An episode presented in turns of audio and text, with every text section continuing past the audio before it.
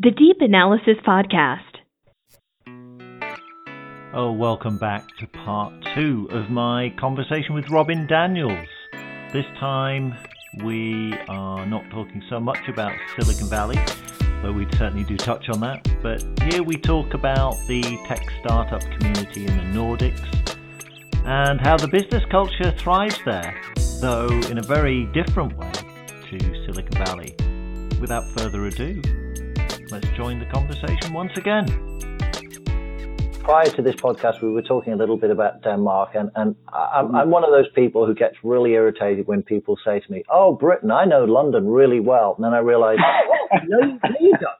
No, you don't. No, you don't. No, you know a little bit of London. So I'm very cautious here. Um, but I have spent time in the Nordics, and mm-hmm. I've spent quite a bit of time in in Denmark, a little bit of time in Sweden. I worked on a Norwegian oil and gas project back in the day. I spent a month, uh, well, more than a month, but in one big chunk once over uh, a very dark winter in uh, Helsinki, which I know is not Nordic. Um, I learned enough to know that much. Like, don't, don't, don't, don't ever call a uh, Finn a Scandinavian person.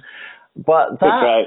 that sort of broader region, um, always amazed at well, it's two things. The youth, I'm actually really taken aback when I'm in the Nordic countries mm-hmm. at just how much energy and effort is going in. So I'm sort of bigging up the, the Nordics here, but and no, yet, no, I, I, yet they don't have the same level of funding. It's it's changing honestly pretty rapidly. That's in the last many years I've been spending a lot of time, and there's definitely more capital coming in, which mm. means there's more talent coming in. You're absolutely right. I mean, I think the because the, the society there is kind of a pseudo socialist slash capitalist society, you both have the opportunity to go and create something that's magical and impactful, but you also have the safety net that you don't have to put all your eggs in one basket. So if it fails, you're screwed for life, like we've seen over here in, in, in the U.S. many times. So here it's like, it's, it's either or versus there it's like, yeah, we, we want you to go and take these big chances and you should, and you should work hard to do it. But if you fail, and again, a lot of companies fail, you know, the majority of startups fail, then you know, society will be there to pick you up and help you and so on because we want you to succeed again and try again. And I think that's something really powerful uh, about that notion of solidarity and togetherness that is a little, sometimes I felt is missing over here in the U.S. I, mean, I love the entrepreneurial spirit you have over here, but it's sometimes a little too much dog eat dog world, I feel, where, you know, too many people are being left behind or not being able to fend for themselves. And there's no, there's no safety net for them. There's nothing to fall back on. Um, and so they're left with crippling debt or, or bankruptcy or loss of their home and obviously devastating you know, for, for so many versus, well, we're going to help you. We're going to help you get back on your feet so you can go and try again, which is, it's, a great message to send to people because it, give, it gives you the psychological and the, the physical safety to actually go and try some of these big things. Now, the reason why you're seeing this trend in, in, in Denmark and, and other Nordic countries of so many startups is because I think there's a real hunger for you know, we know that these markets are small. Denmark is a small market, 5 million people, you know, so is Finland and Sweden and Nor- Norway and so on. But, but they're trying to export the values more than just export the product. Like we are building these products because we really want to have an impact on the world in a much deeper way. We're not doing it just to, to, to sell a product because if we did that, we would never start a company in Denmark because the markets are still just too small. So let's build products and companies that are not just exporting something that people need, but also something that can ultimately change, you know, the the values and behaviors of people, which I think you're seeing a lot of coming out of that that ecosystem. I think that's very insightful. I mean, if I roll the clock way back in my career, sort of the thing which I, I guess in a, in a, in a bizarre way sort of made my career was I wrote. A, I mean, it was essentially a book. We called it a report, but it was essentially a book, mm. which was the very first book that sort of mapped out and gave advice on an emerging market called web content management. Yeah. Uh, it was the first one, and you know the timing was sheer luck, but you know sent me around the world, and it was pretty amazing. the, the, the funny thing there was I had I better not say the number, but I, I had a, a, budget for research and travel to research mm-hmm. this book.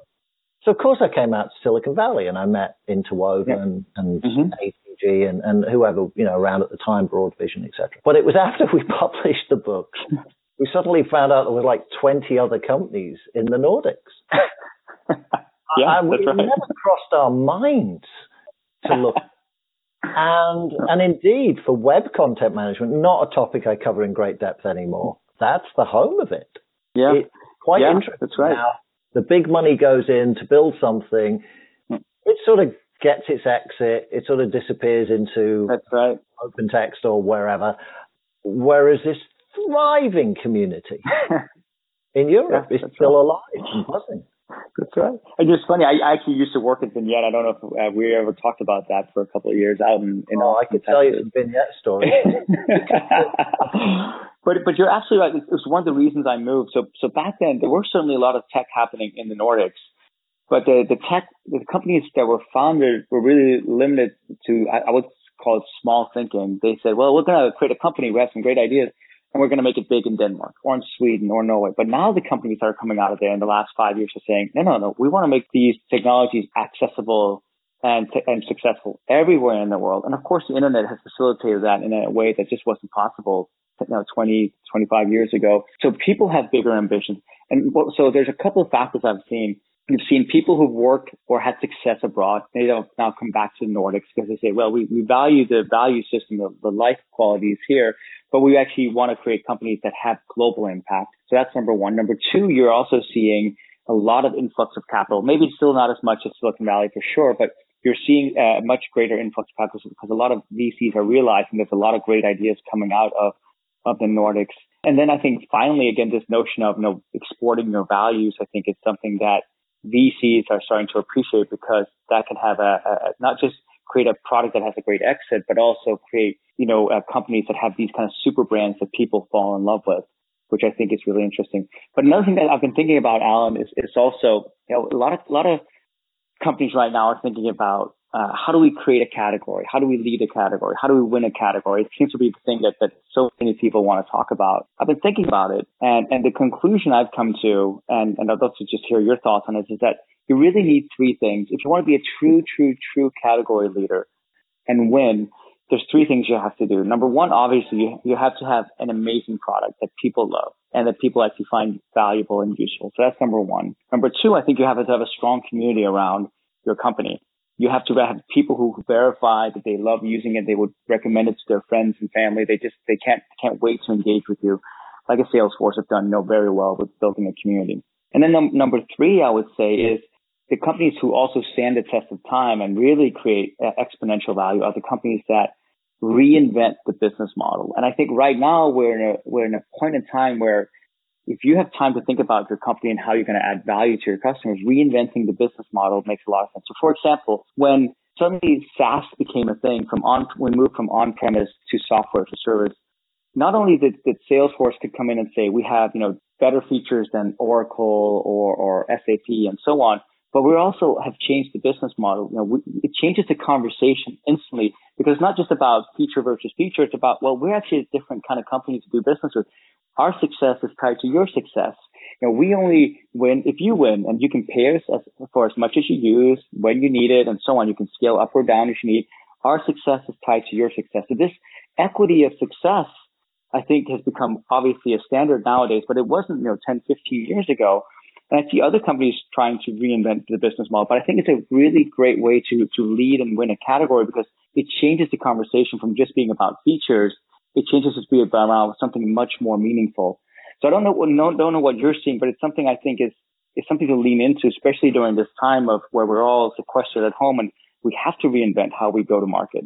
Yeah, I don't know if it's if it's in alignment with that, but I, have been fascinated um, by the use of blockchain, sort of not crypto blockchain, mm. but blockchain, blockchain for business. I think I wrote a report. Oh my gosh, seven years ago when I was a research director at 451. I had no idea what blockchain was, and I took a briefing and I sort of sort of got up to speed. I thought, well, that's sort of interesting. And when I started Deep Analysis, it, it, certainly was one of the things I really wanted to focus on. And, and long story short, blockchain is really interesting. A ton of money, I mean, a ton of money has gone into it over the last three, four years, right? There's almost right. nothing to show for it. Mm-hmm. However, now you're seeing little startups coming out who have said, oh, that's all it does. That's really interesting.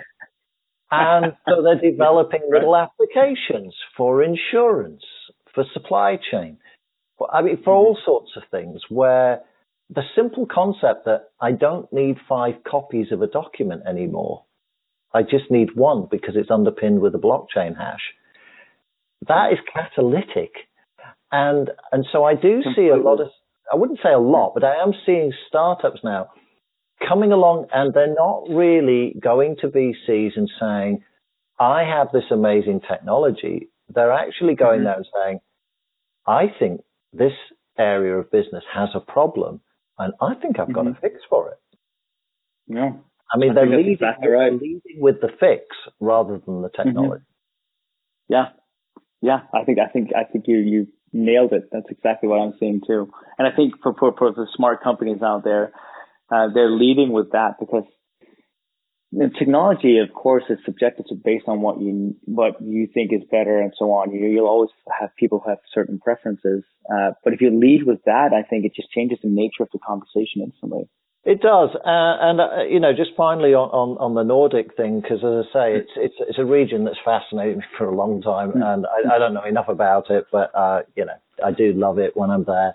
But I, I will say, you know, in the past, I was probably guilty of meeting with small companies, small tech companies in the Nordics, and sort of scratching my head thinking, well, you know, why aren't they bigger? Why aren't they doing hmm. this? Why aren't they doing that? Mm-hmm. Now, I understand they didn't have access to the capital in the past that, that somebody else would have mm-hmm. here. But I, it also dawned on me a long time afterwards that they're driving BMWs. They're doing okay. I mean, they don't need a hundred million dollars. That's right. No, you're yeah, absolutely right. Life is, life yeah. is pretty comfortable. Why, why, why do they need to aim higher than this? Yeah. And I'd like to see more of that here, if I'm being honest. You know, we're totally. doing, I mean, it's, it's good technology. Yeah. People like it. We've got a community yeah. to check off your boxes, right? Um, mm-hmm. But you know what? We we don't have to put our lives on the line no, to I, to gamble totally, totally and, agree. and turn this into a billion dollar company. It's not necessary.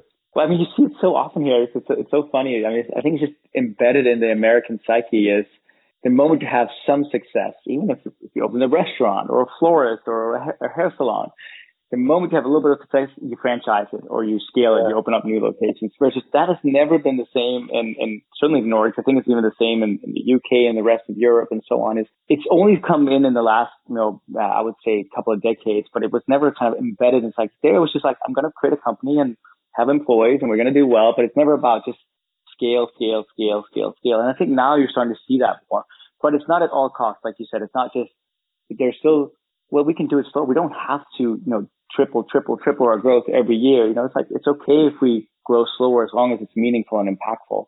So if you make it back to Denmark at some point, you've got experience from, you know, you're going to be legendary on day one. Um, I mean, you've got experience with Box, with Facebook, with WeWork. I mean, you've seen the ups and downs. yeah, what, so I did, I did, I never worked, I never worked for Facebook. Uh, that was one that oh, eluded me, but it was, it was LinkedIn and LinkedIn. Box my apologies, LinkedIn. Yeah. Yes, it was LinkedIn. It's all good. It's all good. Uh, but I mean, yeah, I, I, feel very blessed and very fortunate. You know, some, I've worked at companies that didn't make it, and those are on my LinkedIn profile. You can check them out. And some that have obviously done very well. Salesforce, Box, uh, LinkedIn, we is still around, and so on. Um, and and I've I've always just tried to choose companies that I think will do well and are aligned with the the values that I see in the world. You know, you know, I don't know. You know, for example, what happens to WeWork. Who knows what's going to happen to them in the future? But I think they have changed the future of work forever. Meaning people won't accept kind of a crappy office anymore. You know, they, when you go into a WeWork, and I know a lot of companies who are there, and the customers are very happy. So, so it's different than the you know investor story and the the growth story, but the customers love the concept because it's a different kind of office environment you have. You can attract better talent. Your employees are happier. All that's proven. So whether it's going to be WeWork or some other company that's going to lead that in the future, who knows? But the future of, of, of work has changed forever, I think, because of what they propelled forward, the idea they propelled forward in, in the world. And so I've always tried to choose companies that are trying to change, you know, the way people work or, or the way people operate, communicate, engage in, in, in, interesting and scalable ways. On that note, I'll say something very positive about the broader Nordic, which includes Finland in this case. Um, I was on a project many years ago uh, in Helsinki, and there was a consultant there, and I thought this guy was nuts.